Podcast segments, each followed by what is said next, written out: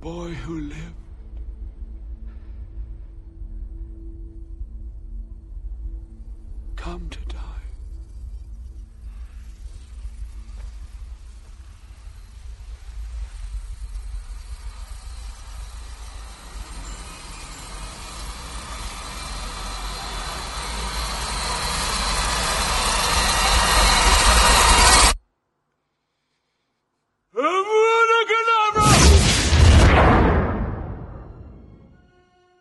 nome é Rafael de Almeida e mal feito, feito. Eu sou a Nana e eu sou Hufflepuff, sim. Que diabos é isso? Essa é a pergunta. Já. É o famoso, famoso Lufa-Lufa. Ah, é. Ah, tá, eu vou fingir que eu entendi. Ah, Aqui é o Gob e óculos de Harry Potter não, óculos de John Lennon, porra. Nossa, porra. Meu Deus. Aqui é o Rodrigo e muito obrigado, Caio César. Aqui é o Fio e eu sempre torci pelo casal Harry e Hermione. Quem nunca? Sim. Quem Todas. nunca? Eu sempre torci pelo casal Gob e Hermione, mas enfim. né? Oi, meu nome é Lili, eu sou a nova integrante do Radioatividade e eu estou esperando as cartas de Roberts até hoje e nada. Eu também tô esperando. Eu acho que é a greve dos Uau. Correios, viu? É, a crise chegou, né? A crise chegou. Muito bem, amiguinhos, mais um Radioatividade no ar. Hoje começando com mais uma integrante nova. Uma salva de palmas pra Aline Franca. Obrigada. A Aline Obrigada. veio pra, pra completar o time das meninas do, do Radioatividade com a Nana e com a Raquel. A Raquel tá em algum lugar. Eu acho que a Raquel ela é tipo o, o Gustavo Gregório. Some e ninguém sabe onde tá. Só que sem a parte do alcoolismo. É, Eu acho. até onde sabemos, né? Olha, não sei, há tá controvérsia. Pode ter acontecido mil coisas com ele aqui. A gente não sabe. Radioatividade de hoje com um tema muito foda. Vamos falar sobre Harry Potter. Quem nunca ficou vidrado nos filmes da J.K. Rowling? Quem nunca ficou louco no- pelos livros? É, eu sei que você. Gob, eu sei que você é hater, mas assim. É... Não, eu não sou hater, gente. É que não é essas coisas todas. É só isso, entendeu? Ixi. Começou. Né? Começou. Então hoje nós vamos falar um pouquinho sobre Harry Potter, sobre os livros, os filmes e tudo aquilo que saiu dessas mídias tradicionais.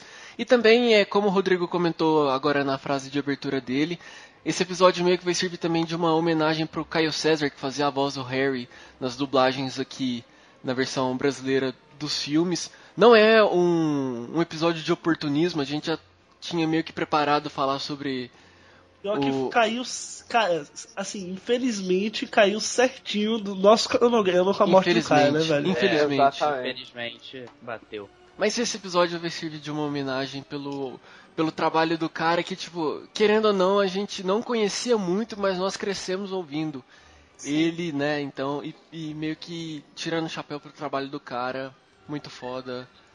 Vamos que vamos? Vamos lá. Vamos lá. Vamos lá. Vamos lá.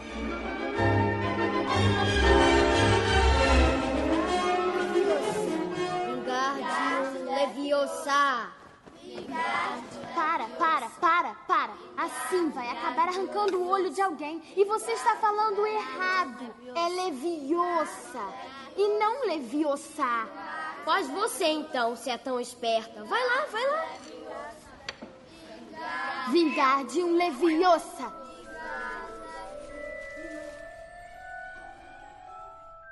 Como vocês conheceram Harry Potter? Quem começa? Nana. Então, é, eu tive vários problemas durante a minha infância em relação a isso, porque eu não tive, eu tive zero acesso a todos os livros. Então eu fui ler Harry Potter ano passado. Putz. Eu, não- Gente. eu não conhecia, aham, eu não conhecia nada. E aí eu fui ler to- todos os livros ano passado. Eu comecei em final de outubro e em, sei lá, janeiro eu já tinha acabado tudo, já tinha assistido todos os filmes e fiquei completamente apaixonada. Como Foi você- assim. Como você se sente é, tendo perdido o hype de Harry Potter? É, foi bem estranho, porque quando eu comecei a ler, eu já sabia de várias coisas. e não tinha mais. Mas se bem que eu, eu tinha assim com quem. Foi o, o Taz que me obrigou a, a começar a ler. É, ele me encheu tanto saco até que eu comecei a ler. E aí então eu acabava indo falar com eles, assim, tipo, ah, eu não acredito que isso aconteceu e tal. E eu, só, eu fico imaginando como que foi na época que as pessoas leram. Eu posso soltar um spoiler bem grande? Acho que pode. Acho que pode. Porque na hora que o, o Sirius morre, essa parte não sabia. E eu chorei tanto, eu, eu fiquei tão revoltada, eu fiquei, eu, eu fiquei muito revoltada, eu fiquei xingando uns 10 minutos. Eu só consigo imaginar como que foi assim, todo mundo ao mesmo tempo tendo essa mesma reação. Mas eu acho que um, uma, um livro, um livro, um filme, ele é bom quando ele consegue mexer com a gente desse jeito, né? Seja com a morte de um personagem, ou seja, sei lá, com o final feliz de outros, de um casal, que a gente já tá É, ali engajado na história. Sim, é um personagem que aparece no meio, assim, um livro antes, e a gente sente todo o impacto de Conheço, dele pou- conheço pouco, mas já curto pacas, né? Já, já adoro. Na época que, que Harry Potter saiu, eu também nunca tinha ouvido falar, enfim, é, é, de nada de Harry Potter. Até que. Só que a minha tia, na época, ela era comissária da, da Varig. E ela trouxe o livro do. O primeiro Harry Potter, quando lançou lá nos Estados Unidos. Eu, assim, não sabia ler inglês na época, enfim, então eu meio que deixei de lado. Mas depois, depois acabaram comprando pra mim também o primeiro livro na versão português. E quando saiu aqui. E, e a minha avó, olha só, a minha avó na época me levou pra assistir o primeiro filme no cinema. Caramba. E é, e ela adorou, ela adorou, eu adorei, eu fiquei viciado assim no, no, no, no filme e por aí foi. Eu acabei não lendo todos os livros, é, é, enquanto pessoas como meu primo ou a Nana, por exemplo, mil pessoas já leram todos os livros um milhão de vezes, é, já sabem de frente pra trás, enfim. Eu nunca li todos, eu só li os dois primeiros, mas eu assisti todos os filmes em todas as ordens possíveis imagináveis, todos, todos os momentos da vida, e é maravilhoso, eu me apaixonei logo de cara, é incrível.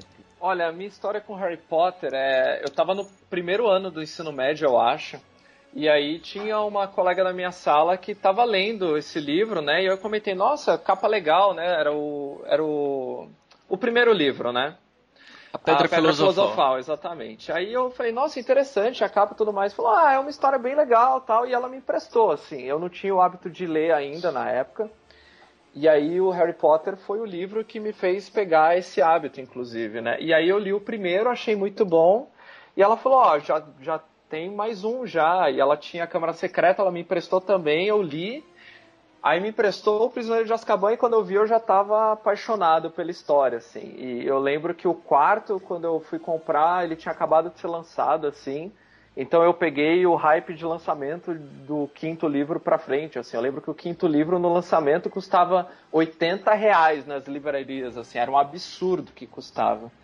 Mas foi muito bom, assim, e aí a partir do terceiro filme também eu já comecei a acompanhar todos no cinema. E aí foi amor, né, cara? Harry Potter é uma história fantástica. Muito bom. Aline, sua história com Harry Potter. Putz, minha história com Harry Potter começa desde que eu tinha 7, 8 anos. Caramba. Eu peguei desde o início do Harry Potter, foi bem o lançamento dele aqui no Brasil, eu já peguei desde o início. Principalmente por causa da. Eu tive muita influência da minha mãe, inclusive, por causa do Harry Potter. Ela. Meus pais super viciados em filmes, séries, inclusive. Melhores pais. Isso, é. Inclusive a aliança deles é do Senhor dos Anéis. Enfim, Que daí eu isso? deixo pra Gente, que próxima. maravilhoso. Caraca. Melhores pais. Melhores pais. Inclusive de Star Wars foi influência do meu pai também, mas Harry Potter foi inclusive foi Melhor influência pai. da minha mãe. e aí ela comprou o primeiro livro do Harry Potter, ela falou assim, nossa, é muito legal. E aí eu, aí eu li o primeiro livro, é tanto que a gente foi assistir logo na estreia a Pedra Filosofal no cinema e eu fiquei apaixonada pelo filme e a gente foi acompanhando todos os filmes, os lançamentos dos livros e tudo mais junto. Então a gente acompanhou desde desde o início, aqui no Brasil pelo menos, o lançamento do Harry Potter. Então, acompanhei todas as polêmicas, todos, toda aquela febre de, de ter tudo do Harry Potter, de ter caderno do Harry Potter na escola, era, foi bem legal. E até hoje eu, eu acompanho, assim, quando tá passando o filme do Harry Potter, eu, eu não nego de assistir. Porque às vezes até sei a fala de cor os feitiços e é simplesmente sensacional você assistir um filme que fez parte da sua infância praticamente. Assim, eu não sei vocês, mas eu já quero os pais da Aline participando do programa. Com certeza. Estão convidados. Eu, conto, eu conto a história outras histórias em, em, próximos programas, talvez. Muito bom. Vocês vão gostar. Quando o Peter Jackson fizer o Silmarillion, sei lá, quando ele resolver fazer mais filmes relacionados ao Senhor dos Anéis, aí, olha... aí a gente chama pro cast. Dele, quando tiver acabando o dinheiro dele... Exatamente. Minha história com Harry Potter também é um pouco bizarra, porque eu, eu assisti no cinema os, acho que os quatro primeiros filmes, só que nunca dava muita moral pra história, não, sabe, não tinha aquele cuidado, atenção de prestar atenção no arco maior da história, né, enfim. E eu acho que depois do quarto filme eu parei de. Eu acho que do Cálice de Fogo. Eu parei de ir assistir no cinema e. Ah, foda-se, né? Não, não, me importo mais. E eu fui no cinema assistir O Enigma do Príncipe. Eu fui numa estreia. E assim, não sei se vocês concordam comigo, mas é um, é um dos filmes mais tenso, não é tenso, mais denso da franquia, que é um filme começa já é bem mais obscuro, já é sim, mais frio. Sim. Acho que Com tipo, como, como os personagens já estão ali meio que não, já são adolescentes, não são mais crianças, a história já dá uma amadurecida. E eu falei assim, cara, eu vou, eu preciso ler essa história. Eu acho que. E antes eu falava muito mal, sabe? Ah, Harry Potter, porra é essa, né? Tipo, criticava pra caramba. Tipo o Gob. Você é, você é, é eu, eu, era tipo um Gob. Recebida, recebida. e aí, tipo, no dia seguinte que eu, após eu ter assistido o Enigma do Príncipe, eu falei, cara, eu vou ter que comprar. E eu comprei o a Pedra Filosofal e nisso eu entrei numa maratona para poder ler todos os livros até a estreia da, das Relíquias da Morte. E eu consegui ler, ler, ler todos até a estreia, tipo. Porque foi o seguinte, antes da estreia de Relíquias da Morte, ninguém sabia que o filme ia ser dividido em dois. É, foi muito pouco antes do, do lançamento que a galera falou que ah, serão dois filmes tal. E tipo, ah, ok, né? Mas assim, eu lembro de terminar, na, tá na sala de casa, é, devia ser um sábado à tarde, umas 6 horas da tarde, eu terminando de ler Relíquias da Morte, tipo, eu fechando o livro e ficando aquele vazio, sabe? Aquele, cara, e agora, né? O que, que tem depois? Fica aquele vazio, sei lá, carência, sabe? Aham, eu, eu, quando eu terminei de ler, eu, eu comecei a ler esse livro num dia, eu terminei, tipo, três dias depois, ele é enorme. É, da minha história com, da minha história com os livros de Harry Potter, falar muito mal antes e depois fala mal, mas paga pau, sabe? É, eu. Esse negócio de falar mal é engraçado, porque eu fiz exatamente a mesma coisa. Eu falava pro Tassi, ai, eu não vou ler isso, capaz, Ux, overrated, todo mundo fala tão bem, deve ser uma bosta. Nana ai, não, já li todos os spoilers, achei bosta. Recebida. Era bem assim, eu falava exatamente assim. Aí hoje eu tenho no meu quarto o pôster tem, nossa, tem tipo tudo, comprei um monte de coisa ridícula, consumista. Mas foi exatamente assim. Eu caí feito um patinho na, nas armas de J.K. Rowling. A sua foto no Quem Somos do Radioatividade é, são as relíquias é, da morte. Uh -huh, uh -huh. É. Gobi, sua vez de soltar a sua opinião. Nós somos democráticos, queremos te escutar. É, assim, como, como eu sou, eu sou Minecraft, né? Como, você, como a gente fala, uh, eu não peguei os lançamentos dos livros. Né? Assim, assim, peguei. Uh, sa, saíram livros já depois de ter saído filmes, né? Saiu o Relíquias da Morte. Exato. Mas é quando eu, quando eu, eu não peguei nenhum. Acho que o único lançamento de, de livro que eu peguei foi justamente o Relíquias da Morte. Quando quando Harry Potter começou a bombar mesmo, que foi por causa dos filmes, eu realmente foi, foi a época que eu peguei, a época já dos filmes, não, não passei pelos livros. Ou seja, assim, o que eu, a recordação que eu tenho de Harry Potter é assim, eu ir no cinema com o pessoal, meus amigos, quando era pequeno, assim, uns 11 anos e tal, uh, pra ver com o pessoal, sabe? Assim, ninguém, ninguém é muito fã nem nada. A gente ia assim, porque é, é como você ir ver, sei lá, os Jogos Vorazes hoje. Eu vou, acho legal, mas eu não sou mega fã nem nada. É a mesma coisa na época, não, não tinha nenhum fanatismo nem nada do tipo. É um filme que tava no cinema, ah, vamos ver o Harry Potter? Vamos.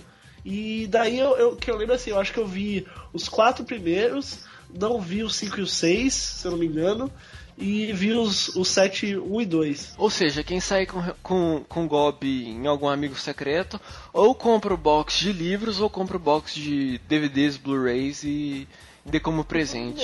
Se vocês forem fazer Não, gente, isso, dá, façam dá coisa mim. de Star Wars, por favor. dá coisa de Star Wars, tô feliz. Gente. Ainda sobre o livro, teve um, um- uma vez eu tava dando uma pesquisada sobre a história da J.K. Rowling e tal. A primeira sacada que ela teve pra poder construir é, o personagem do Harry, toda a história que viria a ser escrita a seguir, ela tava numa viagem de trem, não sei se vocês já ouviram essa história. Ela tava fazendo uma viagem de trem em Londres e ela cochilou dentro do trem e a hora que ela chegou no, no destino final dela, ela teve o clique de escrever a história sobre um bruxo que era chamado para uma escola de magia tal. E eu fiquei pensando, cara, como é que a ideia nasceu desse jeito, sabe? Eu acho muito foda, porque ela e há consegui- quem fale que dormir não dá em nada, né? A mulher É. tá milionária hoje é. que ela tirou a soneca. Olha aí, Exato. não reclama quando eu durmo na aula. bilionária, bilionária. Mas cara, ela conseguiu ter uma construir uma, Um uma império. puta Um história. império. Ela construiu um império a partir de uma ideia que nasceu do nada, sabe? E eu admiro muito isso na, na J.K. Rowling. Eu acho que ela é bem sortuda nesse, nesse sentido. Outra coisa que é interessante ressaltar da, da autora é justamente que ela conseguiu escrever muito bem os livros, né? Não foi aquela emoção, ela, ela deu realmente um enredo muito bom pro, pros livros. Pra Exato. você ficar instigado a continuar. A ficar Exatamente. cada vez mais viciado na, na saga. Mas eu, eu posso falar um negócio? Talvez as pessoas vão me odiar. É, é que é uma opinião bem impopular. Que, inclusive, eu falei isso no Twitter uma vez e todo mundo, nossa, me odiou. Mas eu acho que ela é muito boa escrevendo o que ela escreve em, sei lá, 95% dos livros, que é ação, é, esse tipo de coisa. Agora, na hora que ela começou a. Principalmente no final do último livro, que tem aquela parte assim, mais. Ai, romancinho, família, todos viveram felizes pra sempre. Eu achei horrível. Aquele final eu detesto. E no filme, então, ficou pior ainda. Porra, sério? Eu, eu não gosto. Você diz a eu última acho que ela é cena. é, aquela última cena de todo mundo na, na estação. Eu Na não gosto, não. Eu acho bem. Eu acho que ela. Não sei. Gosto muito quando ela escreve que tá dando tudo merda. Quando ela tá positiva, escrevendo tipo, ai, todos estão muito felizes, o Harry teve filhos. Não. Você Não. queria, você queria que, você queria que o Ronnie tivesse morrido no segundo livro? Não, não, não é isso, por favor, não. Não no segundo, Não, é mas no último. ela- no- Não, ela é muito boa como uma escritora de ação. Ela descreve as cenas assim como poucas pessoas. Já essa coisa mais assim, romance, família, felicidade, todo mundo feliz, não é que seja ruim, mas não não prende, não tem nenhum diferencial. Mas eu acho que, assim, eu entendo o seu ponto de vista, Nana, de às vezes tentar trazer um final mais realista. Só que o que, que eu penso? Como é uma série que começou, sei lá, em 1997 e que o público cresceu acompanhando a história, eu acho que se ela fizesse um final com uma pegada um pouco mais dramática, as chances da galera. Não, não é nem isso. Eu gosto do final. Eu não gosto como ele foi, a forma como ela escreveu. Eu não tenho Entendi. problema com o final. Eu tenho. Eu não gosto Como ele foi final representado. como Tipo, ele foi escrito. entendi. Entende? A escrita, a parte. Uma Hum. curiosidade de quem, de quem não leu o, o, o final, assim, eu só vi, eu só vi no filme. É, é, é muito parecido É igual.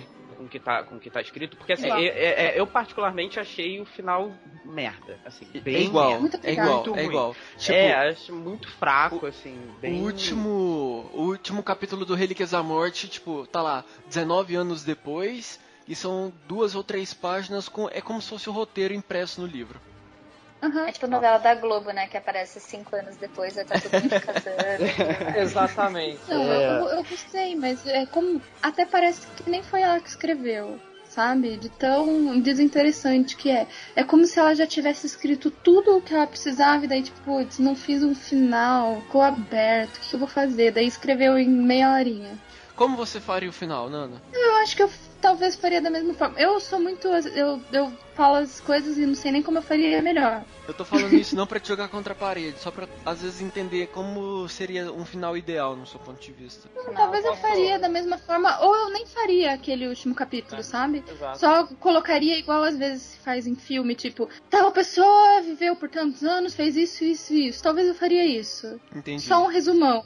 Posso, posso Ah. fazer um comentário aqui rapidinho? Eu acho que essa última parte, eu também acho ela desnecessária, essa parte dos 19 anos depois. Só o que, que eu acho que aconteceu? No final, ela já devia estar tão pressionada também, a gente tem que ver esse ponto de vista. Em terminar o livro e assim, todo mundo na expectativa de que não fosse acontecer nada de ruim com os principais e tudo mais. que eu acho que provavelmente essas últimas páginas foram incluídas assim, porque pressionaram muito, entendeu?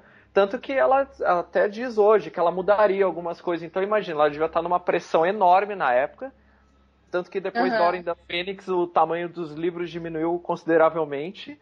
Coisa Aham. que, o, que o. Martin, por exemplo, hoje dá o, dá o, dá o foda-se e fala, não, vocês vão ter que esperar o tempo que eu quiser. Nossa, não, não fala isso porque eu tô traumatizado com a leitura de A Dança dos Dragões, que é imensa. Nossa, então. É surreal aquele livro. E aí eu acho que foi meio que incluso assim para os fãs não ficarem muito decepcionados, talvez, entendeu? É, foi isso. É o que eu digo quando eu falo que parece fanfic. É muito fanservice. Ela, tipo, ai, tá bom, eles saber, vou escrever aqui. Mas não é exatamente o que ela queria escrever, talvez. Tipo, talvez ela nem quisesse escrever aquilo. Tem... É, às vezes pela pressão, Sim, sim. realmente. O, o Gobi, é, agora, ainda dentro desse universo dos livros, eu queria trazer aqui pro, pro bate-papo uma discussão que a gente começou a ter no Twitter a respeito da leitura em si. Eu queria. Gobi? Alô? Oi, tô aqui. Ah, ok. Eu queria trazer aqui essa discussão que a gente começou no Twitter justamente para poder entender um pouquinho o seu ponto de vista. Eu sei que tipo foram foi uma discussão de boa, mas eu queria ouvir a sua opinião sobre as pessoas que leem livros estilo Harry Potter, é, Crepúsculo, 50 Tons de Cinza, o livro da Kéfera. Sua opinião, Não, por favor. calma. Nossa, calma, Olha, pera, calma, calma, cara, pera calma. aí. Você, você calma. fez um paralelo meio ruim aí, né? Vamos, No mesmo saco, Acho que podia Harry Potter e 50 tons de cinza. Rafael, foco. É, acho que podia ser Tá. Jogos Vorazes, no mínimo. Também, não, vocês vão entender meu ponto de vista quando o, o Gobi também dá a opinião dele. Vamos lá. Não, é, é porque assim, o meu. Minha crítica não é ao Harry Potter especificamente, não é a J.K. Rowling, ah, não é, sei lá, os escritores dos outros livros, mas é porque tem muita gente que. Tudo bem, são pessoas que começaram a ler por causa de Harry Potter, quem sabe, mas tem muita gente por aí, a gente sabe disso, querendo ou não, que se acha muito especial porque lê livros. Você sabe do que eu tô falando. Você acha muito culto e o cara que você nem sabe os livros que ela tá lendo. Pode ser, sei lá, tô dizendo que Harry Potter é uma merda, mas você não é culto pra cacete porque você lê Harry Potter, entendeu? Você não vai pegar culto porque você não joga ainda se lê o Vorazes. livro da Mas tem gente assim, é só essa. Não, o livro da Kéfera. Aí, gente, aí você jogou lá embaixo na discussão. Eu entendo o seu ponto, mas é como você falou, eu acho que é um, um lugar de onde se começar. Porque É, se você for ver, mas assim, se você for ver, a saga de Harry Potter não é exatamente fácil de ler, são livros bem grandes que assustam. Aí a pessoa lê um livro daquele tamanho e depois fala, putz, calma, se eu conseguir ler tudo isso, Não, mas querendo ou não, é não- eu não romance, entendeu? Eu acho que. Acho que Ai, assim, é, mas ó, vamos- deixa eu colocar desse jeito pra de você. entretenimento, não é uma coisa que você Mas vai, não vai acrescentar na sua vida, assim, no sentido filosófico da sua existência. Ah, mas as pessoas não, não vão. Nem todo mundo vai ler. As pessoas leem por entretenimento também. Eu acho que não tem problema nenhum nisso. Exatamente. Até isso Que, porque- isso, que, isso que, assim, não, não. Acho que ninguém deve sentir assim. Mega culto porque lê, sei lá, Jogos Vorazes, Harry Potter, etc. Pô, são coisas de entretenimento. Eu não, não me acho é, especialista em cinema porque eu, eu sou fã de Star Wars, entendeu? Mas assim, te incomoda tanto que as pessoas achem que são cultas? Tipo, deixa elas acharem. Não, lógico que não. Eu, eu não fico me ruendo durante a noite, sabe? Chorando Tô falando que existe só e tal. Acho que, ah, assim, não deviam, mas, porra, a vida é delas, entendeu? Mas, assim, eu, só foi realmente um um comentário mostrando que assim, existe uma galera assim, pô, ok, né? Eu não acho que elas são cultas, mas elas se acham fazer o quê? É, tipo, eu acho que. o, o Rafa meio que trouxe do meio do nada, sabe? Essa é, que eu, eu queria trazer essa ué, polêmica. Eu acho que é boa. Mas é uma boa polêmica. Eu acho que é uma discussão boa. É que, por exemplo, é, eu, por exemplo, criticava muito quem lia Harry Potter e até fazendo um, um, link com o que nós conversamos, Gob, sobre, por exemplo, o livro da Kéfera. Que as pessoas, ah, é, a Kefra vendeu 100 mil livros durante a Bienal do Livro no Rio de Janeiro, tipo, vendeu pra caralho, mas o livro dela é, uma, é um lixo, que não sei o que lá. Qual que é a minha percepção, cara? Que eu, eu me interesso por, por esse tipo de assunto, e foi até o que eu comentei no Twitter. Nós, somos, nós estamos num país onde 70% das pessoas não leu livro nenhum no ano passado, cara.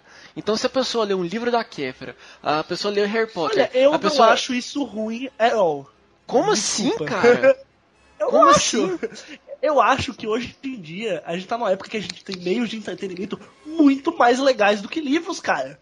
Pô, você prefere sentar numa mesa, pegar um livro, tipo, um conjunto de palavras e você ler, ou você faz uma cadeira de cinema e ver explosões, a 4 então, áudio 4D, porra, entendeu? Agora eu preciso, não, agora eu preciso... Tudo que lê é ruim. Mas, mano, pera, peraí, peraí, peraí, peraí, peraí, peraí, peraí, peraí, peraí, peraí. Gob, repete o seu, seu ponto de vista, a hora que você terminar, você falou ok, que aí a Nana fala. Só pra não ficar áudio sobreposto. Tá. Vai, Gob. Eu, eu acho que hoje em dia, hoje em dia existem modos de, de entretenimento que são muito mais atrativos do que livro. Eu acho que assim, ok, seria legal ter mais gente lendo livro, pode ser. Mas, porra, às vezes não dá pra competir, velho. Às vezes, pô, você vai no cinema, você tá na cadeira de cinema, bota um óculos 3D, porra, tem filme com explosão, com trama, tá ligado? Você fica tenso, não sei o que, pá. É tudo uma tecnologia muito grande, o áudio, a IMAX, a porra toda. E, cara, às vezes você paga ali pra, pra ter duas horas de entretenimento e que, pô, vale muito a pena, às vezes não é tão legal no livro, entendeu? É, eu não tô dizendo que ler é ruim, mas hoje em dia existe coisa muito mais alta, assim, tecnologias muito mais avançadas de entretenimento que a galera acaba se atraindo até porque às vezes pode ser mais barato. Não, não. Posso falar? Então, é, eu entendo seu ponto de vista, mas eu discordo dele totalmente. Porque quando você senta numa cadeira de cinema e assiste um filme que já tá pronto, cheio de explosões e tecnologia e tudo muito maravilhoso. Cara, eu amo ver filme, eu vou no cinema muito. Mas o filme já tá pronto. Você senta, assiste, duas no máximo três horas ali e pronto. Um livro não, por mais que seja um Harry Potter ou um, sei lá, qualquer livro, qualquer livro que você for ler, não é uma atividade passiva. Você não tá lendo assim e assiste, como se estivesse assistindo um filme. Lê simplesmente. Quando você pega um livro para ler, você monta na sua cabeça todo um mundo daquilo. Você. Todo mundo que tava, sei lá, leu Harry Potter, começa a ler, você começa a imaginar os personagens, os lugares, o que eles estão fazendo, como eles estão fazendo aquilo ler é um entretenimento ativo, enquanto assistir filme é um entretenimento extremamente passivo. Porque você só é, senta e. Então, então, quando você fala que não tem problema nenhum nas pessoas não lerem, porque existem outras coisas melhores para fazer, eu acho um pouco problemático. Porque quando. É, igual o Rafa falou, 70% das pessoas não leem. A gente tá. Acaba tendo assim um país. É, é sendo um país de gente que não tem imaginação, que só pega todas as coisas que já, o entretenimento que já tá pronto, mastigadinho. Quando lê e vê coisas, são, sei, são entretenimentos muito diferentes. Eu acho que a incentivar as pessoas a começarem a ler, nem que seja Harry Potter, nem que seja Crepúsculo, é extremamente importante, porque aquela pessoa vai começar a ler um negócio difícil, não é fácil. Tem que sentar e ficar lá. Você tem que ler, não é só ficar justamente por justamente por isso que elas não são atraídas por causa disso, entendeu? É então, é muito mais fácil é... ela sentar então, na cinema e ver a parada do que ler. A gente tá numa época que as pessoas não têm tempo para fazer as coisas. Então é então, normal que elas vão procurar meios mais curtos, mais rápidos, que exijam menos delas, porque a gente vive num mundo caótico, entendeu? Acho que não, eu, não, entendo. não dá pra se esperar uma população que lê pra cacete, entendeu? No mundo que a gente vive. Mas eu acho que Olha, também não é nem a população que lê pra cacete. A, a, a, minha percepção é o seguinte: o que é preciso, cara, é meio que rolar um incentivo desde criança. Por exemplo, uhum. hoje eu gosto de ler pra caramba. O primeiro livro que eu ganhei, meu pai quem me deu, porque foi um livro que ele leu muitos anos atrás. E tipo, isso meio que serviu de um, serviu de pontapé inicial para que eu começasse a ler e que eu fosse atrás de outros livros, sabe? Eu acho que uhum. hoje uh, o sistema de ensino, agora a gente está aprofundando ainda mais o nosso bate-papo, mas o ensino hoje, é, a leitura hoje no nosso país, ela é defeituosa desde a sala de aula, onde você tem lá, você é obrigado a ler livros conceituais realmente difíceis de interpretar que causam um trauma na criança lá que tem 10, 11, 15 anos de idade e depois pensa que todo livro é uma é um é um é um, é um Camões é, da vida. É, é um Camões da vida e que tipo é uma leitura difícil que é algo que ele não vai conseguir superar nunca, entendeu?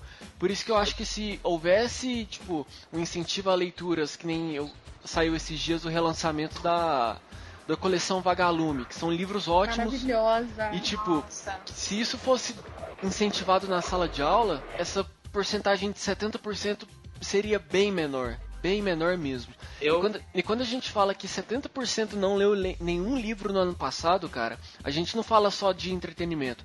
A gente fala de cultura, a gente fala de educação, aprendizado leitura, ela está totalmente ligada à alfabetização das pessoas. É por isso que existe tanta gente que é analfabeto funcional. Consegue ler, às vezes, uma informação, só que não consegue processar, compreender aquilo, entendeu? Não consegue então, assim, interpretar. É, então, uhum. eu acho que o problema da leitura é, precisa ser tratado e por isso que eu acho que esse número assusta tanto e eu fico tão preocupado com isso, sabe?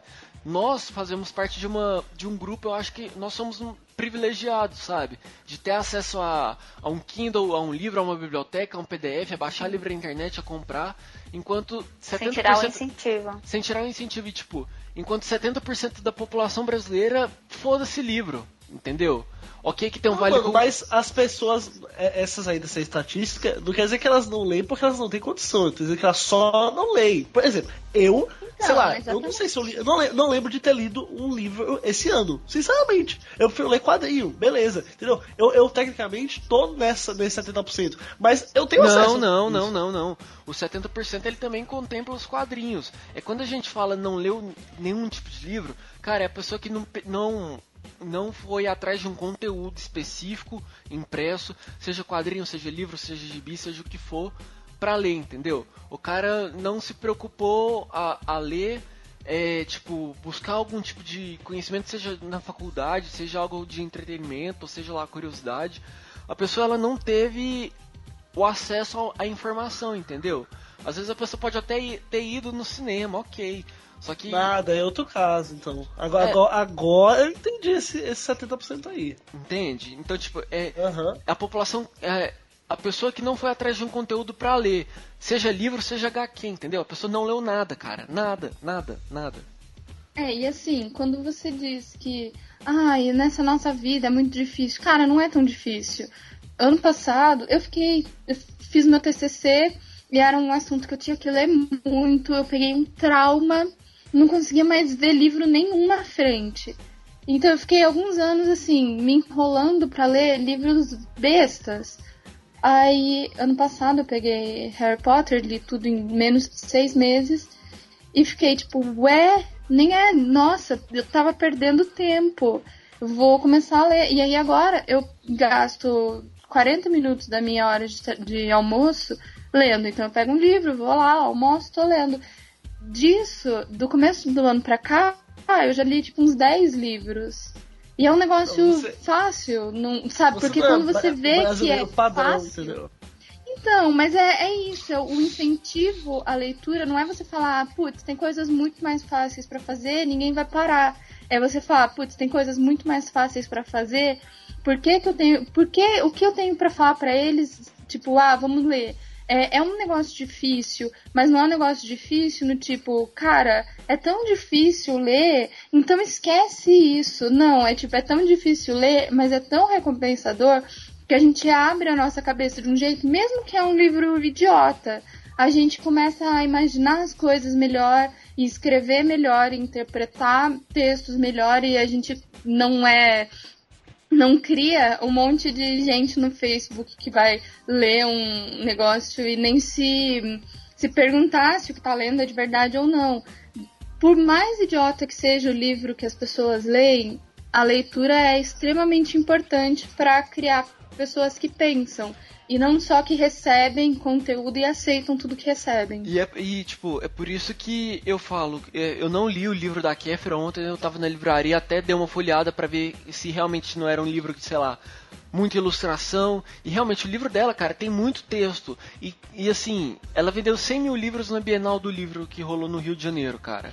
É, se essas 100 mil, se no livro dela ela falar, ah, porque Crepúsculo é bom e vale a leitura, ela vai conseguir abrir a porta para mais gente, para essas 100 mil pessoas se interessarem por outros livros e aí começar também a ter uma formação, um, uma vontade, uma necessidade de continuar aprendendo, sabe? Então, uhum. seja eu não vejo problema cadeia. nenhum.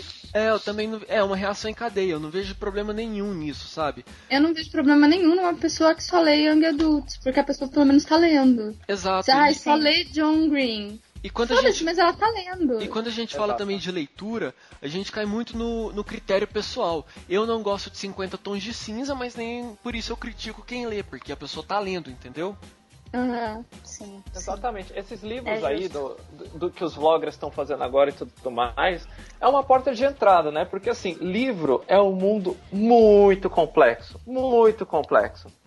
Eu vejo, por exemplo, que às vezes eu, eu começo a ler livro técnico lá por causa da pós e tudo mais, e falo, puta que saco. Aí você acha que você não consegue ler porque você tá sem paciência, você não tem tempo e tudo mais. Mas aí você pega outro livro, por exemplo, a biografia. Eu gosto muito de ler biografias. Peguei a biografia do criador do Twitter, por exemplo, mas tem duas semanas. Ou seja, você acha um livro que te interessa, você arranja tempo, você acaba, sabe, tendo essa vontade de ler mais, de, de se aprofundar mais. É, é- é meio que natural, assim. Então você tem que mostrar que tem alternativas, assim, ó, não tem só livro assim. Tem livro de todo jeito. Então, esses tipos de livros sendo uma porta de entrada já, já é excelente. Tudo que vocês falaram foi rebatendo uma coisa que eu não falei. Porra.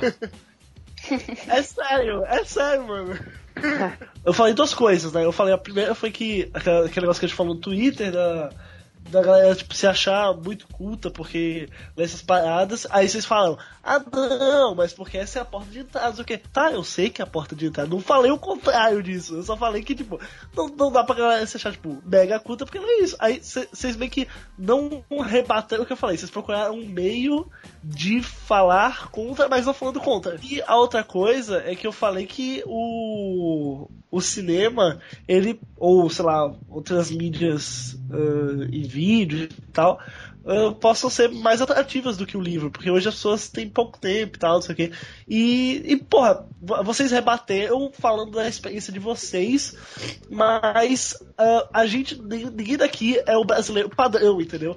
Então, ni- ninguém aqui, sei lá, a, a gente aqui no tem padrão é aquele brasileiro que, sei lá, passa, trabalha, sei lá, da- das sete e meia até seis horas da manhã ou seis horas da noite e chega em casa só quer ver a novela e dormir, entendeu?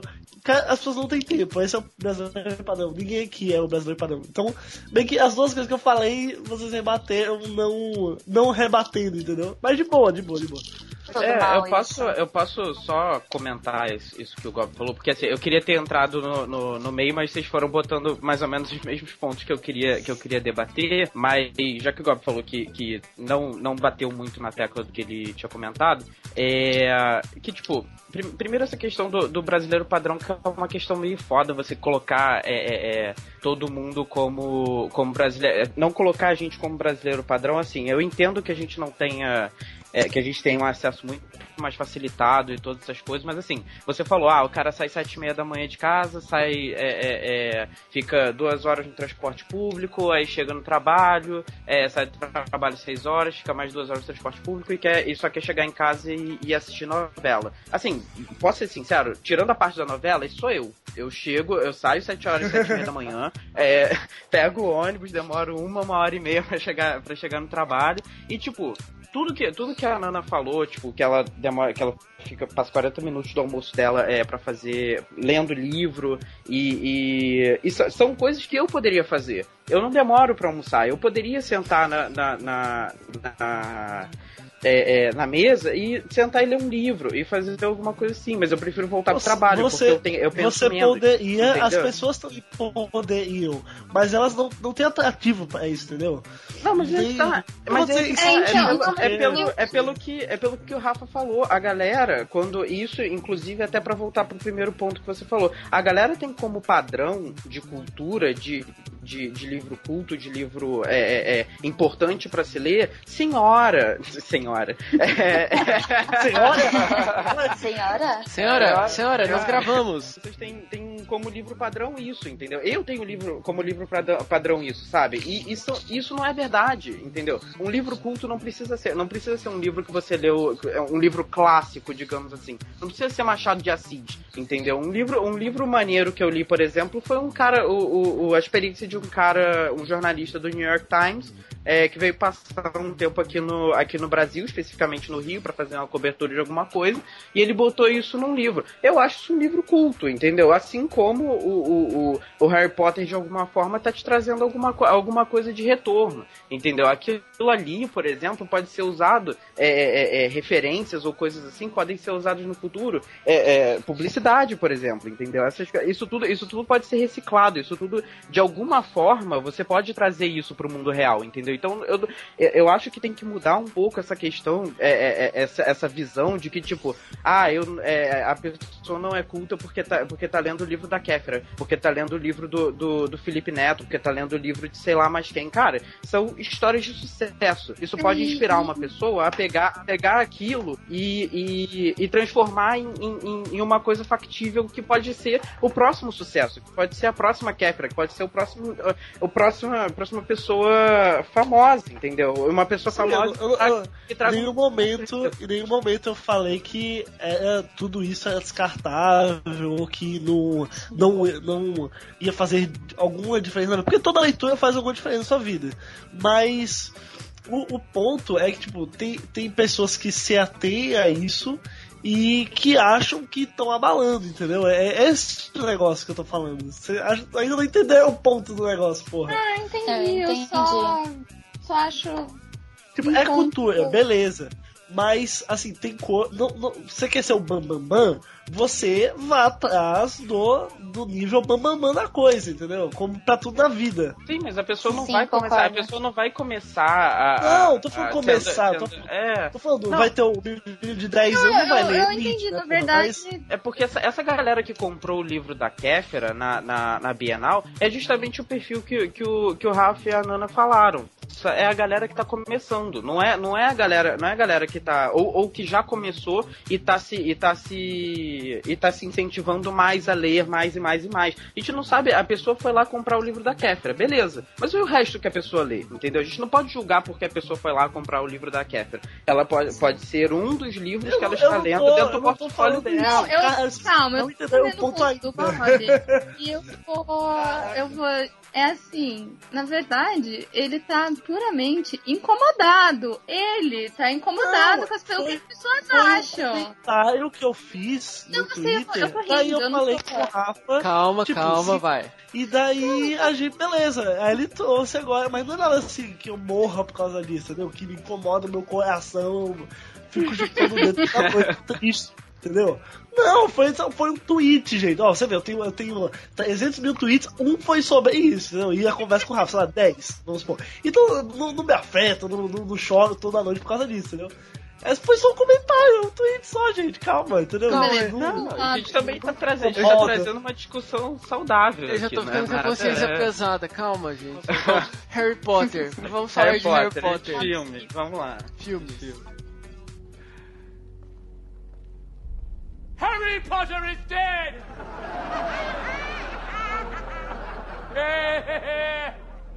and now is the time to declare yourself. Come forward and join us. Or die.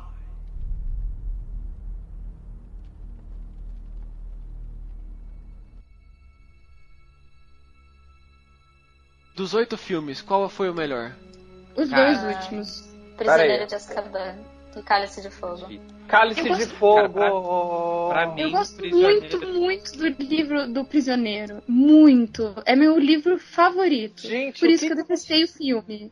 Gente, o que, que vocês veem nesse terceiro livro que vocês acham tão encantador? Eu não vejo nada. Tipo, o terceiro livro pra mim é tipo, ok, beleza. É que eu acho que ali foi a hora que realmente as coisas começaram a acontecer. O primeiro o Exato. segundo Exatamente. livro, nada A gente começou a treta.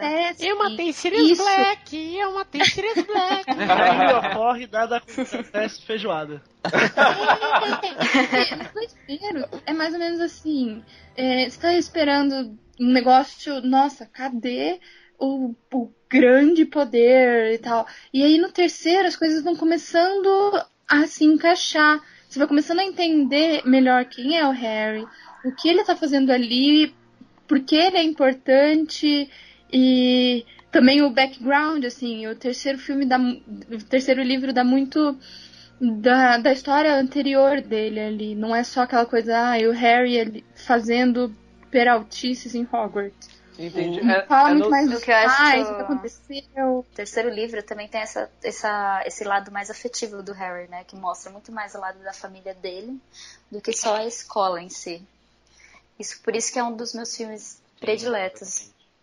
No... Porque tem essa pegada mais- melhores É, mas começa a sair de Hogwarts, começa, começa a, a, é. a perceber que, que a história não, não, não é só Hogwarts, o mundo mágico é muito maior do que isso. No E eu terceiro- acho que por isso, eu acho que por isso, conta. é, exatamente. Eu acho que a, a- a- os dois, os meus dois filmes preferidos, justamente por causa disso, são o, o Prisioneiro de Azkaban, que é quando isso começa a, a, a, a ser mais forte, e a Ordem da Fênix, que é quando começa efetivamente a galera se juntar, se organizar de novo pra combater o, o Voldemort que voltou no, no quarto filme, né? E- Então vocês dizem assim, o Prisioneiro de Azkaban foi praticamente quando o mundo Harry Potter como- começou a ampliar, assim, de certa Isso. forma, começou Foi a se formar. onde. Exato. Acho que foi onde Exato. todo mundo foi fisgado. Eu gosto- a famosa Netflix. Exato. Eu gosto muito do, do Relíquias da Morte parte 1 e parte 2 principalmente. Só que eu acho que pra mim a história ela não é que ela começa de verdade, mas a- ela começa a entrar no seu clímax. Se eu não me engano é no Cálice de Fogo quando quando Voldemort retorna, que tipo pega a mão lá Sim. do O, qua- Uhum. do é. rabicho, sabe? Então eu acho que ali a história dá uma. É um divisor de água, sabe? Sem Voldemort e depois com ele de volta, que aí sim começa uma, uma fase mais dark, mais densa da história, sabe? Ah, sim, até porque eu, o que eu gosto muito, que eu acho que poucos autores conseguem fazer e a J.K. fez muito bem, é que os primeiros livros são bem infantis. Sim, sim. E conforme o Harry vai crescendo, os livros vão deixando de ser infantis. Então, Isso que eu acho muito legal. a gente se identifica melhor com ele depois, obviamente, porque a história vai ficando densa, o negócio vai ficando mais adulto. E, mas o, o terceiro livro é, é o episódio, igual a Aline falou, é aquele episódio de série que te fisga. Talvez nem, nem seja o melhor, e talvez mais pra frente tinha coisas melhores, mas foi a primeira vez que eu falei, caralho, eu preciso ler tudo isso. E isso foi muito bem adaptado pro cinema, né? Que é muito difícil você ter, por exemplo, essa, essa fase de amadurecer nos livros, só que às vezes no cinema continuar um tom infantil. E não. Uhum. Foi muito.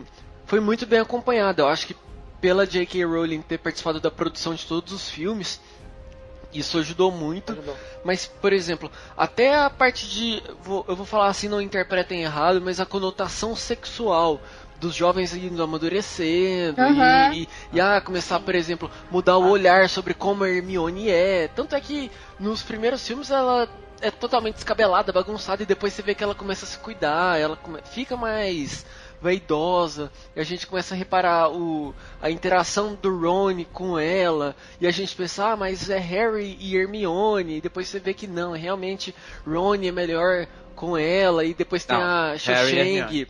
No E- livro, é, no livro isso fica muito claro na Ordem da Fênix, né? Esse amadurecimento da juventude e tal, porque você vê ah, todo o caso do Victor Krum com a Hermione, todo o caso da- do baile da Cho, né? E aí você vê é, essa parte muito forte no livro Sim. na Ordem da E, Fênix. e, tipo, mesmo. tem um. É no, sei lá, é no Cálice de Fogo, que é praticamente um. Um clipe da MTV que tem uma banda de rock lá no, no, no baile, sabe? Aí a Hermione tá querendo encontrar com o Ron e fica ah, é, meio. perdão, Cálice de Fogo, falei errado. É, É, o Cálice de Fogo, exato. e- Perdão, e- gente. E fica meio Cinderela, sabe? Ela se produziu toda e o Ron tá com aquela menina loucaça querendo beijar ele, sabe? Então, tipo, é, é muito. É, é, é muito bem acompanhada essa, essa evolução dos personagens e da história em si. Uma coisa que eu gosto muito é o começo do último livro é chatíssimo.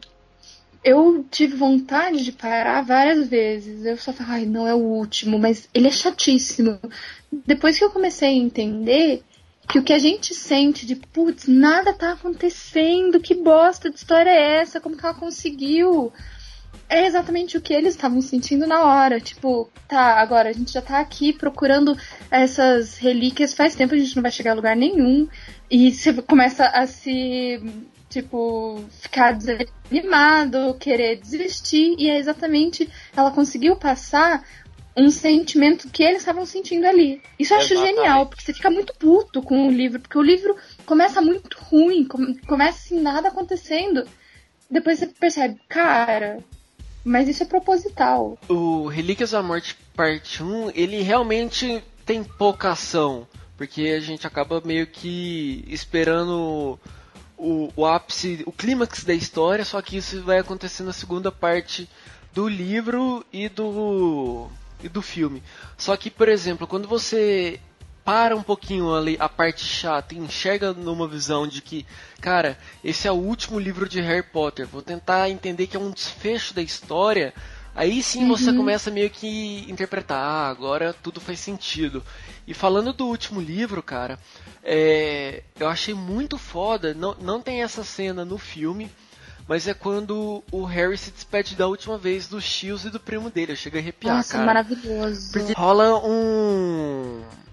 É uma despedida ali, é o fim, é realmente o fim do desse de- desse mundo onde em que ele vivia. Rola uma despedida do Harry e do Duda, que eles trocam uns olhares que meio até a próxima, tal, sabe? E, e- Mas você sabe que essa cena foi gravada, né? ah, foi. Tem, tem essa cena no YouTube, eu acho. Porra! Aham. Tô procurando Link agora. no post, Ela por só favor. foi colocada no filme, mas tem essa cena gravada, procurem, eu tenho quase certeza.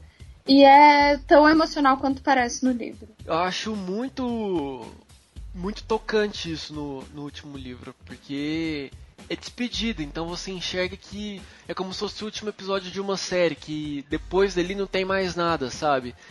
E isso faz com que você fique ainda mais preso e ligado na história, pensando que você tem que aproveitar os mínimos detalhes de cada página que você tá lendo, porque é o fim, sabe? É, é meio filosófico. Triste, perdão, sabe? Desculpas e Foi exatamente o que eu senti. vamos seguir adiante. É isso que eu achei legal no, no Relíquias da Morte. Agora falando do livro, que apesar de, ok, vocês terem achado o final às vezes poderia ter sido melhor, rolou essa redenção, sabe? De ambas as partes. E eu gosto disso, porque não deixa. não faz com que a história fique amassada, amarrotada, sabe? Passa, vira a página por completo. Eu. É, vira a página e depois a J.K. passou todos os outros anos da vida dela desvirando essa última página, né? Que ela não para de mandar coisa nova. É, eu acho que. Um adeus. Vamos Estou falar- deixando vocês. Vamos- Mas. Vamos falar disso Nunca daqui deixarei. a pouco. Vamos falar disso daqui a pouco. É, não, eu acho ótimo que ela tenha feito isso, que ela tenha dado um final digno a todo mundo, depois que ela matou meus três personagens favoritos. Mas tudo bem. A Tonks, A Tonks, o Lupin e o Sirius. Era uma vez três irmãos que estavam viajando por uma estrada deserta e tortuosa ao anoitecer. Depois de algum tempo, os irmãos chegaram a um rio muito perigoso para atravessar. Os irmãos, porém, eram versados em magia. Os três irmãos simplesmente balançaram suas varinhas e fizeram uma ponte. Antes que pudessem atravessar a ponte, tiveram o caminho bloqueado por uma figura encapuzada. Era a morte. Ela se sentiu traída. Traída porque o normal seria os viajantes se afogarem no rio. Mas a morte era perspicaz. Ela fingiu parabenizar os três irmãos por sua magia e disse que cada um ganharia um prêmio por ter sido inteligente o bastante para evitá-la. O mais velho pediu a varinha mais poderosa que existisse. E a morte lhe deu uma varinha feita da árvore de sabugueiro. O segundo irmão resolveu humilhar a morte ainda mais e pediu o poder de ressuscitar os entes já falecidos. Então a morte apanhou uma pedra da margem do rio e a entregou a ele. Finalmente, a morte perguntou ao terceiro irmão. Um homem humilde. Ele pediu algo que lhe permitisse sair daquele lugar sem ser seguido pela morte. E a morte, de má vontade, lhe entregou sua própria capa da invisibilidade.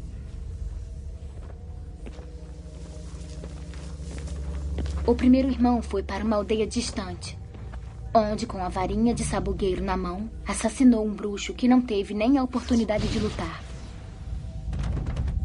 Tomado pelo poder que a varinha das varinhas havia lhe dado, ele seguiu para uma estalagem onde se gabou por sua invencibilidade. Mas naquela noite, um outro bruxo roubou a varinha e, por segurança, cortou a garganta do mais velho dos irmãos. E assim a morte levou o primeiro irmão. Enquanto isso, o segundo irmão viajou para casa, onde pegou a pedra e virou-a três vezes na mão. Para sua alegria, a moça que um dia desejara desposar antes de sua morte precoce apareceu diante dele. Contudo, ela estava triste e fria. Não pertencia mais ao mundo dos mortais. Enlouquecido pelo desesperado desejo, o segundo irmão se matou para poder unir-se a ela. Assim, a morte levou o segundo irmão. Já o terceiro irmão, a morte o procurou por muitos anos, mas jamais conseguiu encontrá-lo. Somente quando atingiu uma idade avançada foi que o irmão mais novo despiu a capa da invisibilidade e deu-a para seu filho. Ele acolheu a morte como uma velha amiga e a acompanhou de bom grado. E como iguais, partiram dessa vida. E aí estão essas são as relíquias da morte. A Bellatrix é ou não é a melhor personagem de Harry Potter, cara? Olha, Ela é olha. maravilhosa. Posso, posso falar, tipo. Eu, eu gosto de falar da, da Bellatrix e o seguinte: é, eu geralmente não sou uma, uma pessoa que se envolve muito emocionalmente em muitos filmes, assim, né? Tipo, tanto de raiva, de tristeza e tal, assim, tipo. Em Gravidade eu perdi o ar quando assisti e tudo mais. Assim, são poucos. A Bellatrix, é a personagem que conseguiu despertar o ódio dentro de mim, assim. Ela é uma personagem que você tem tanta raiva, você sente que ela atuou tão bem, ela fez tão bem o personagem que você sente um ódio tão grande desse personagem, especificamente para mim, que cara, é, ela é uma pessoa espetacular no filme e no livro ela também é uma personagem Sim. muito boa, assim, cara.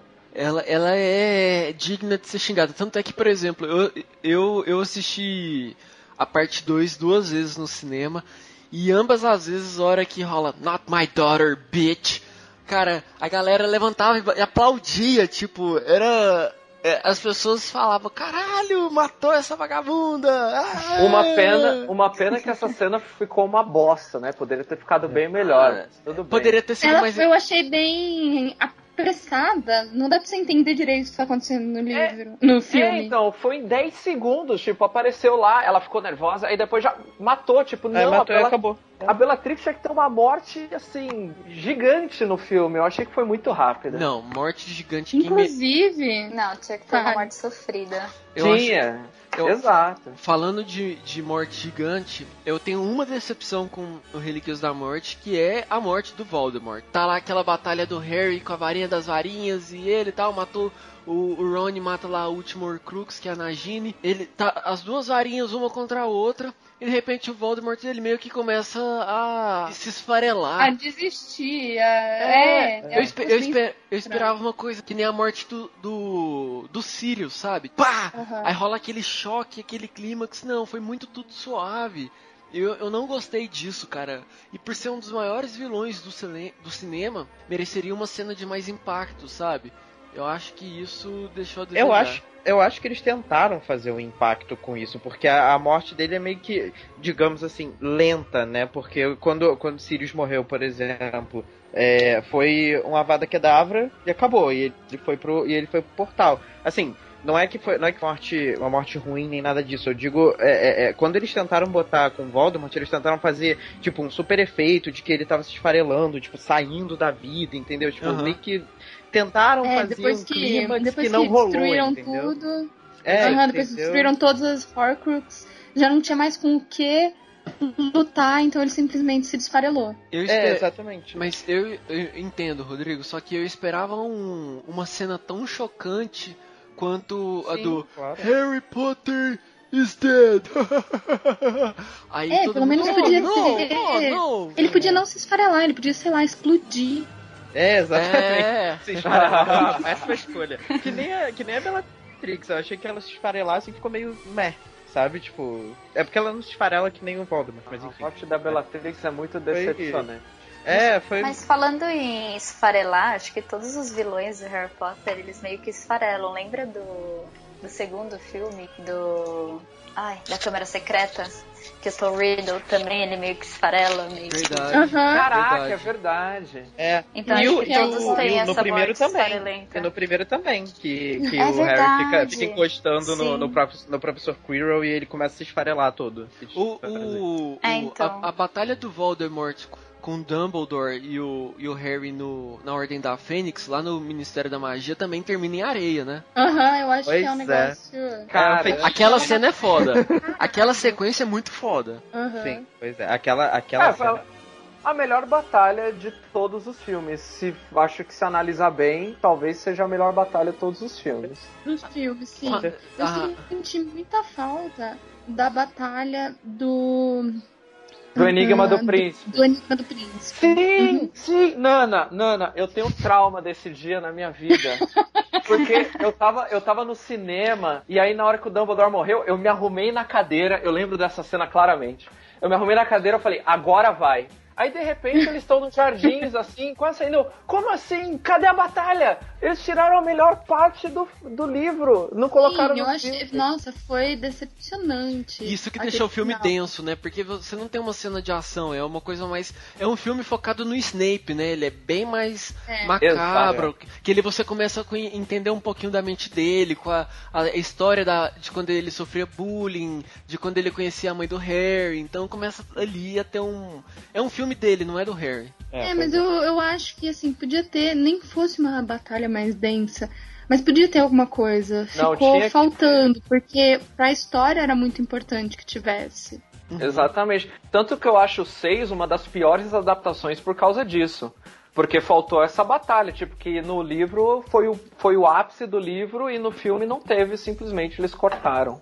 Sim, até porque, pra mim, essa batalha foi o que realmente é, declarou guerra, sabe? Exatamente. Porque até ali, Hogwarts estava funcionando, tava tudo indo, mas dali pra frente foi tipo, fodeu, Fudeu, é, já Agora- era.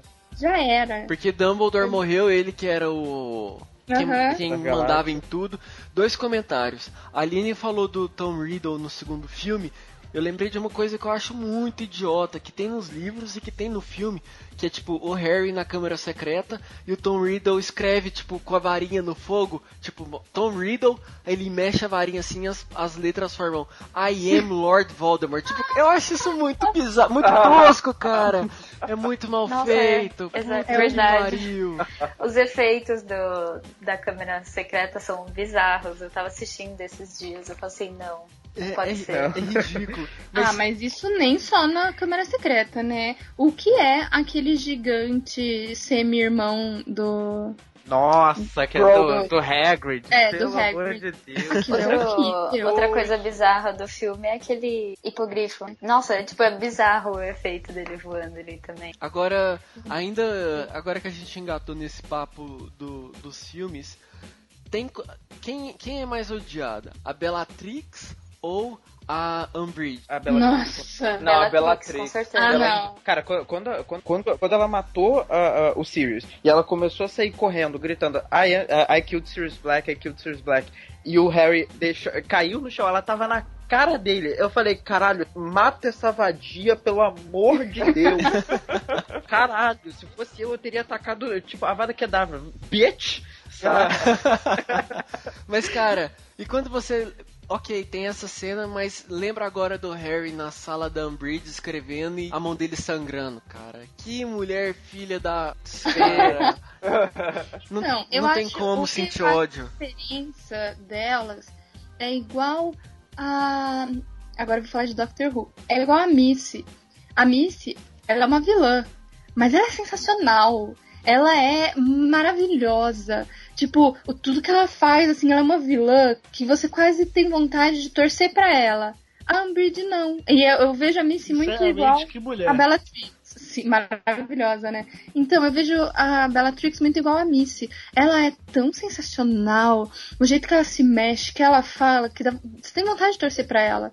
Agora, a Umbridge, ela é só detestável. Acho que ninguém gosta dela. Se alguém gosta dela, nossa, isso fica até de A Umbridge caráter. é aquela tia chata na, na ceia de Natal, né? Que ninguém gosta. Não, pior, cara. Bem pior. Uma, uma coisa que eu acho que funcionou muitíssimo melhor no filme do que no livro, e isso em grande parte por causa da atuação da Helena, é a cena que a, a Hermione, vestida de Bellatrix, entra no. Melhor cena.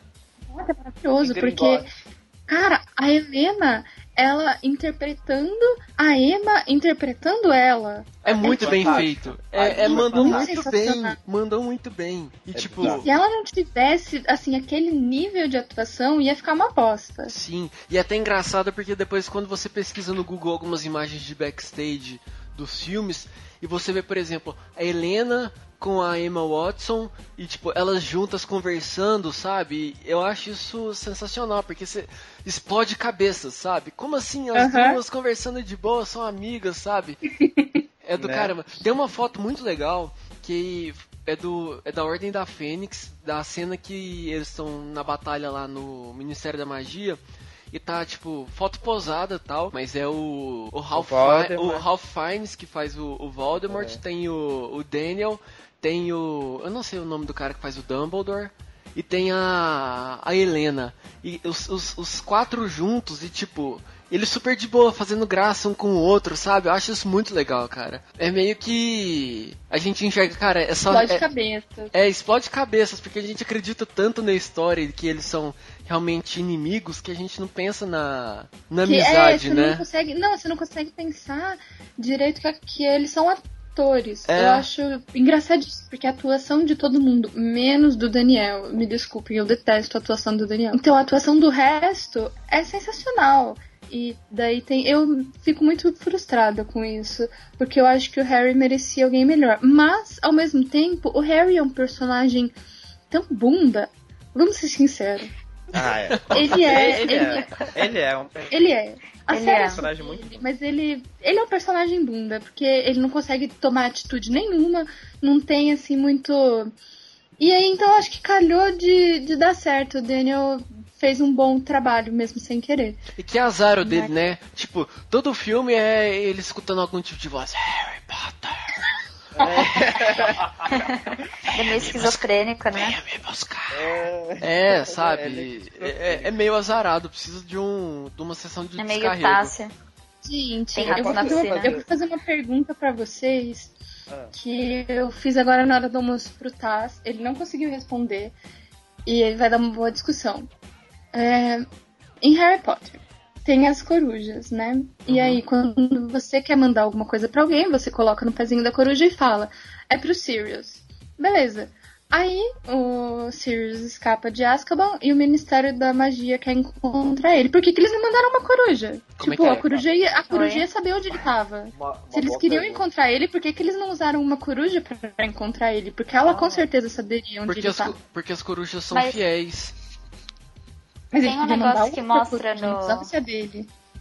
É, Tem um negócio que mostra em. Acho que. Eu não lembro qual filme do Harry enviando uma carta pro Sirius. Mas, tipo. Deixa, deixa entender que só a, a Edwige né, sabe o Sirius. O resto não. O resto é, tipo, outra coruja aleatória, sabe? Um, tipo um celular não rastreável. Acho que eu, eu Aham, entendi, eu entendi então, como mas isso. assim, sim, mas por exemplo, no, no que- até onde eu sei, você só não precisa saber se você quer mandar algo pra alguém, você não precisa saber onde a pessoa tá.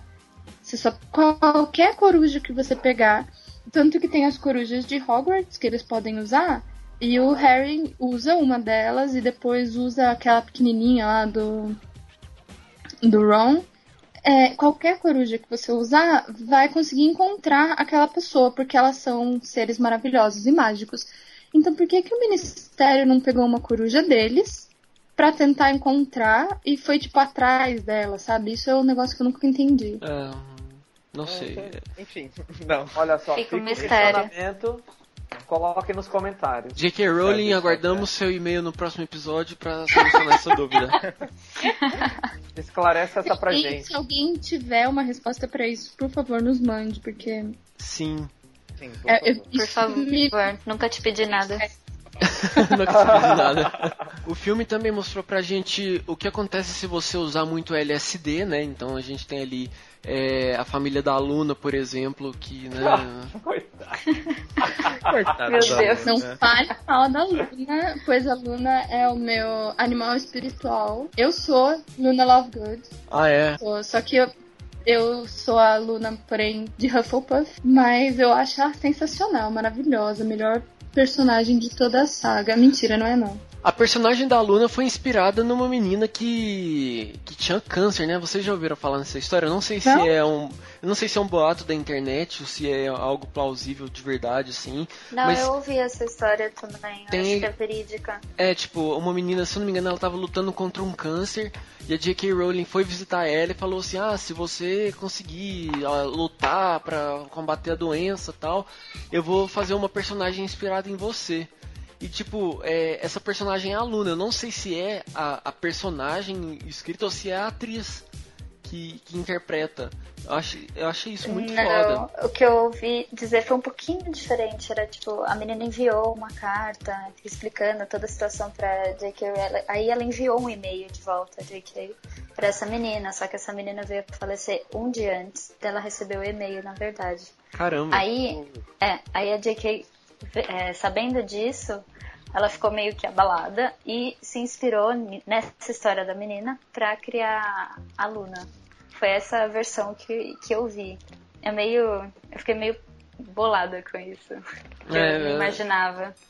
Mas é bem foda. Nossa, eu também não sabia, mas eu gosto muito da Luna. Apesar dela ter, assim, umas. é, o, que, o que eu gosto é que mostra que as pessoas muito inteligentes nem sempre são aquelas que você acha que são. Tipo, ela é toda é, meio rejeitada, fala um monte de coisa, toda voada, porém, quando você vê assim mais pro final, lá no final do- dos últimos livros, que ela fala umas coisas pro Harry e tipo, ela tem um papel fundamental em tudo que ele tá fazendo. E ela é Sim. extremamente inteligente. Ela é, ela é uma personagem que entra no- nos 40 do segundo tempo e, tipo, no final ela tem um papel muito importante, né? Ela, ela não. Ela não tem um- uma ligação direta ali com a história, mas ela é meio que uma engrenagem que ajuda a fazer tudo funcionar. Eu achei isso E bem legal. outra, uma cena que eu acho que exemplifica muito bem o quanto a Luna é maravilhosa é quando eles estão lá no. naquele porão da casa do. esqueci o nome. Que, sabe, né? Que eles estão presos lá. Ah, E na casa dos o- Malfoy ali. É, isso. E aí o. O elfo. Qual é o elfo que vem salvar eles? É o Dobby. É o Ah, Dobby, né? é o Dobby. Então. Aí ele chega e ela trata ele como igual.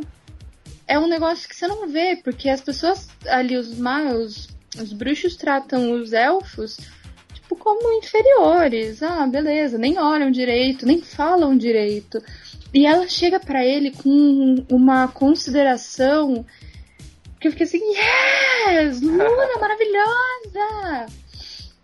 Eu gosto muito. Eu acho que desses personagens é, secundários, vamos colocar entre aspas, ela foi a uma das melhores desenvolvidas, assim. Eu acho ela melhor que o Neville, por exemplo. E olha que o Neville foi o responsável por matar a Nagini no filme, né? É. Então, mas eu acho que ela teve um papel mais importante, foi melhor elaborada.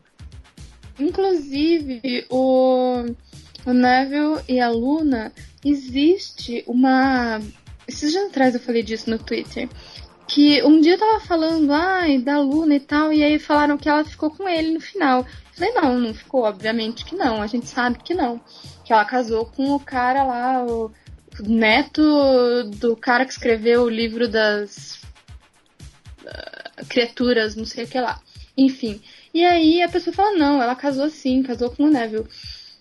E eu fiquei pensando, tá, não foi exatamente isso que aconteceu, mas isso é um casal tão maravilhoso que eu fiquei quase torcendo por eles. É, mas ah, fala, cê- vocês comentaram sobre o, o, o Dobby. É, quando ele morreu no final do. Dobby? quando ele morreu no final do Relíquias da Morte Parte 1, cara, eu. Geral ficou sensibilizado, oh meu Deus, o Dobby, ah, ah. mas cara, pra mim foi tão, tão indiferente que eu acho que eu, eu sofri mais com a morte de um dos irmãos Weasley no Ah, final mas do, com do- certeza. não, mas, mas é porque se você for balancear quem, quem teve mais foco, o Dobby teve todo o encerramento de filme pra ele, enquanto os irmãos Weasley ficaram lá. um- o, o- eu não sei se foi o, o- Não sei quem morreu dos. dos Mas sabe o que, que é? Eu, eu senti muito mais a morte do Fred. Eu acho que é o Fred. Eu senti muito mais a morte dele do que do Dobby. Só que eu entendi que pra trama, a morte do Dobby é fundamental. Ter todo aquele. aquela pompa. Porque é como. igual a morte, pseudo-morte do Agent Coulson em Vingadores faz nascer neles um sentimento de caralho, agora a gente precisa matar esse filho da puta. E já a morte do Fred não, já tinha acabado, já tava lá no final e. Enfim. Foda-se, meio. Olha, eu, eu, eu, eu adoro os irmãos Weasley, né? O Fred e o George, mas o meu favorito mesmo é o Weasley Safadão. Nossa!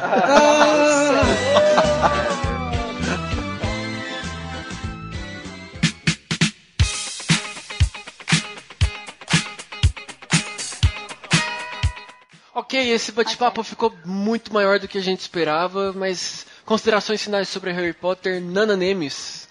Bom, eu. As minhas considerações são. Apesar de ser um livro e filmes completamente desligados da realidade, na verdade não são tantos e eu acho muito legal as, todas as coisas que a gente pode tirar, as lições incríveis que a gente pode tirar. E eu já fiz o teste de que casa eu sou várias vezes e todas as vezes deu Hufflepuff, ou o popular Lufa-Lufa. É que você dá Então- cota dadaísta. Rodrigo Gonzalez. Cara, Harry Potter, assim, é meio que. É uma coisa, é uma coisa que você tem que assistir os filmes e ler os livros é, enquanto você, assim, em, em qualquer época da sua vida vai ser maravilhoso, porque foi o que a Ana falou, é, é, você tira lições daquilo e por ser uma coisa mágica e aquilo ali, tipo, te leva para um outro mundo, né? Uma coisa diferente. E eu acho que vale muito a pena. Ainda vou ler todos os livros, isso é uma promessa. E Uh, a minha casa eu não sei qual seria, talvez Lufa-Lufa, não sei, eu acho que eu não tenho não tenho o que, o que precisa para ser Grifinória, mas uh, acho que Lufa-Lufa me encaixaria bem. Inclusive, só um, um, uma curiosidade para Nana ficar feliz, a J.K. Rowling também seria Lufa-Lufa, segundo o que ela disse. Pois é, e, e sabe quem mais? O, o ator que fez o Malfoy. O Tom Felton Tom fez Felton. o teste tempos atrás, e daí ele deu lufa-lufa e tweetou lá para a JK falando isso, e daí ela falou, ah, eu sempre soube, eu só nunca te falei pra não influenciar na atuação. Foi Ele vai ser sempre Sonserina. Phil Ricelli. Bem, gente, Harry Potter fez parte das nossas vidas, lindo, maravilhoso. Então, assim, quem ainda não leu, quem ainda não viu os filmes, assistam. É, eu queria muito que quadribol fosse um jogo de verdade, porque eu adoro isso. E eu imagino aí muito sim, como. Cara, aí... E eu imagino muito, muito como seriam as corridas de Fórmula 1 com vassouras. Isso seria uma coisa espetacular. ah. Aline Franca. Bom, minhas considerações sobre Harry Potter acho que envolvem todo o aspecto de que eu cresci com, com essa saga incrível e eu acho que eu, eu equivalo ela com todas as outras sagas nerds que a gente conhece hoje em dia, tanto Star Wars, Indiana Jones, essas coisas. E então eu deixo minha super recomendação, por mais que você pode ser novo, velho, sei lá, qualquer idade você vai gostar do, Harry Potter. E sobre a casa que eu participaria, eu não sei. Eu só sei que Sonserina não. Putz, é verdade, eu esqueci de falar minha casa. Eu acho que eu seria Corvinal. Uh, emo. Gente, fazer o teste. Não. Fazer aqui uma, um ad. No Pottermore tem o teste, tá? É verdade. Olha. Olha lá. Link no post. Link no Link post, no isso. Post. Gustavo Gobi. Ah, assim, né? Eu não tenho muitas considerações finais, até porque eu não sou muito fã, assim como vocês sabem, né? Uh, mas assim eu, não, assim, eu não tenho nada contra a, a saga. Acho que os, os filmes que eu achei são muito bons, muito bem feitos, os personagens são legais. Uh, então, assim, se você realmente nunca viu na sua vida, cara, assiste os filmes, pelo menos, os oito filmes aí, entendeu? Você arranja um tempinho para ver os oito, ou ver, ou ver picotado, assim, enfim. Mas, assim, se, se, você nunca viu Harry Potter e nunca viu Star Wars, vê Star Wars. Obrigado. e a casa que eu sei, eu não sei, mas me disseram aqui que seria Sonserina. Eu acho uma calúnia contra a minha pessoa. É, embora eu não saiba porquê, mas tudo bem. O, o, o Gob seria da casa Skywalker. Exatamente, perfeito. Melhor casa, melhor família. Minhas considerações finais são de que Harry Potter é um, tem um universo muito grande pra gente comentar, não só cinema e livros, mas também tem Pottermore, tem games, tem musicais. É muita coisa, nós tentamos trazer aqui para o podcast hoje os principais. Eu fiz o teste tempos atrás, muito tempo atrás, e falou que eu seria Grifinória, eu não sei, eu vou fazer o teste do Pottermore para ver se realmente esse resultado aí tá valendo. Antes da gente fechar, vamos para os feedbacks da semana. Menino feedback? Menino feedback. Bora. Vamos lá.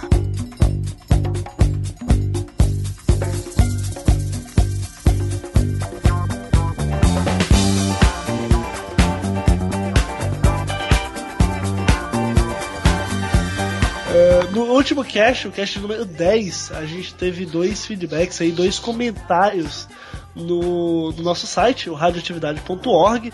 Se você não acessou, acesse, porque todos os casts estão lá, inclusive o 10 e o 10.5. É, você também não viu ainda, olha, polêmico o 10.5, mas ouçam. Então tá tudo lá. O nosso Twitter é twitter.com/barra o radioatividade.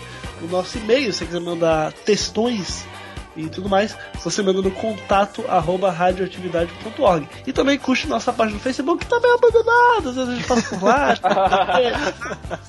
está lá, tá viva, esperando aparelhos, mas viva, é, que é facebook.com barra podcast radioatividade. Todos os links estão aí no, no post, então não É só clicar, gente. Não tem, não tem erro.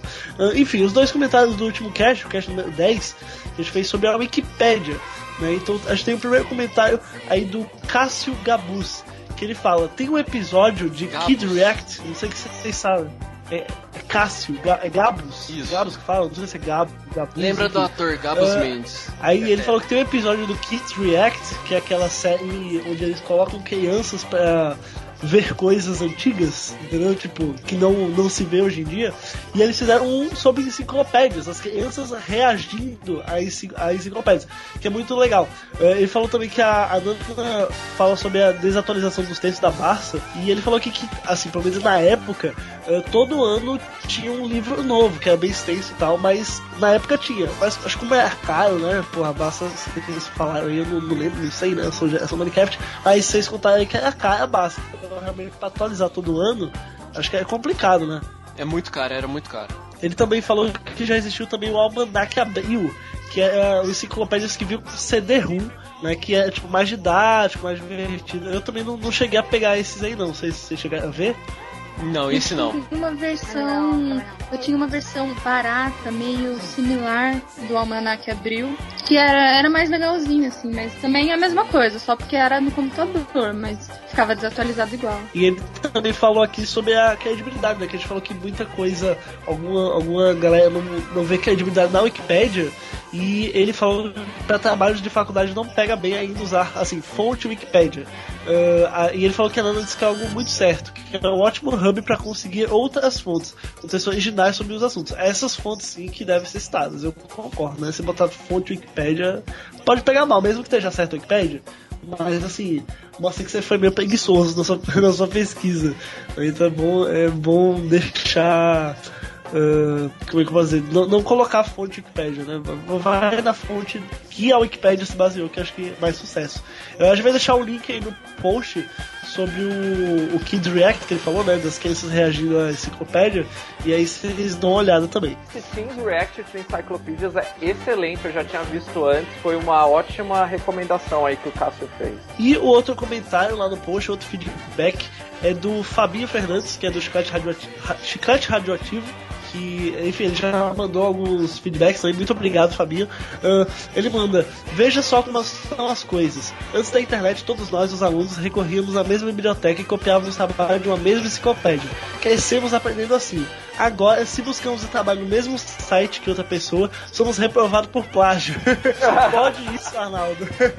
Isso é verdade. Fala também parabéns pelo episódio e fala que a proposta do elenco de vocês, da gente, né, do Radioatividade, tá parecendo The Walking Dead. A cada semana aparece gente nova e os mais antigos aparecem por motivos variados. Gregório, você escutou, né? Então. Sentiu a indireta. É, como fica. Agora, só fazendo um comentário sobre o pessoal do, do Chiclete Radioativo. É, eu escutei o programa deles, é o número 8, que fala sobre os momentos mais tristes da infância. Gostei muito do conteúdo, eu acho que se você gosta do nosso podcast, você também pode escutar o deles, que você vai, escutar, vai gostar bastante. O site deles é chicleteradioativo.com.br. Eu escutei, gostei bastante, tem lá 34 minutos de episódio.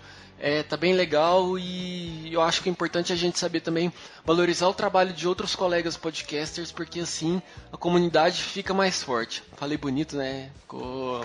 Uau! É. Palmas pra Raquel de Almeida. Calma. Não, mas é sério, vale, vale escutar. Que líder. Que líder, né? Obrigado, líder. obrigado. E, e só fazendo um, um último parênteses aqui, não perca no nosso próximo episódio um especial sobre o dia do podcast no Brasil. Uma entrevista exclusiva com um jovem nerd. Sim! Olha aí. Ô, louco! Olha só! É, eu- fomos abençoados pelo pai dos podcasts no Brasil. É um, bate- um, um rápido bate-papo que eu tive com ele no evento do YouPix que rolou na semana retrasada aqui em São Paulo. Foi muito gente boa, topou falar comigo rapidão e foi um bate-papo bem legal, valorizando um pouquinho do trabalho dos pequenos e dos médios produtores de conteúdo da internet. É, não vou falar muito, vou deixar para vocês escutarem, mas no próximo Radioatividade vai estar lá na íntegra para vocês, beleza? Então é isso. Algum comentário final? É isso aí. É isso aí, então. É isso aí. Acesse, É isso aí. acesse o nosso site radioatividade.org, siga o nosso Twitter, arroba o Radioatividade. Valeu, muito obrigado e até a próxima. Falou, tchau. Tchau, tchau. Tchau, Não, tchau, tchau. re- repete o tchau, gente, tá desanimado. Vai. Tchau. Tchau! Ah, Melhorou, melhorou. Então, pessoal, minha namorada Jéssica Borges comentou comigo, assim, pós-gravação a gente estava conversando, é, e ela falou que tinha ficado triste, que eu não tinha citado nem comentado ela durante, dela durante um cast de Harry Potter, né? É óbvio que ela falou brincando, mas como eu levo brincadeiras muito a sério, e o fato dela ser louca por Harry Potter, o filme preferido dela da série ser Prisioneiro de Azkaban, ela ter um colar de pomo de ouro e a gente ter rido mil horas de quando Voldemort solta Amanda! Quando foi matar o Harry no Relíquias da Morte 2. na viagem que a gente fez. E continuar rindo disso até hoje, eu achei que era mais do que necessário fazer essa pequena homenagem barra citação a ela no cast. É, Jéssica, eu te amo muito e obrigado pelas risadas. Oh.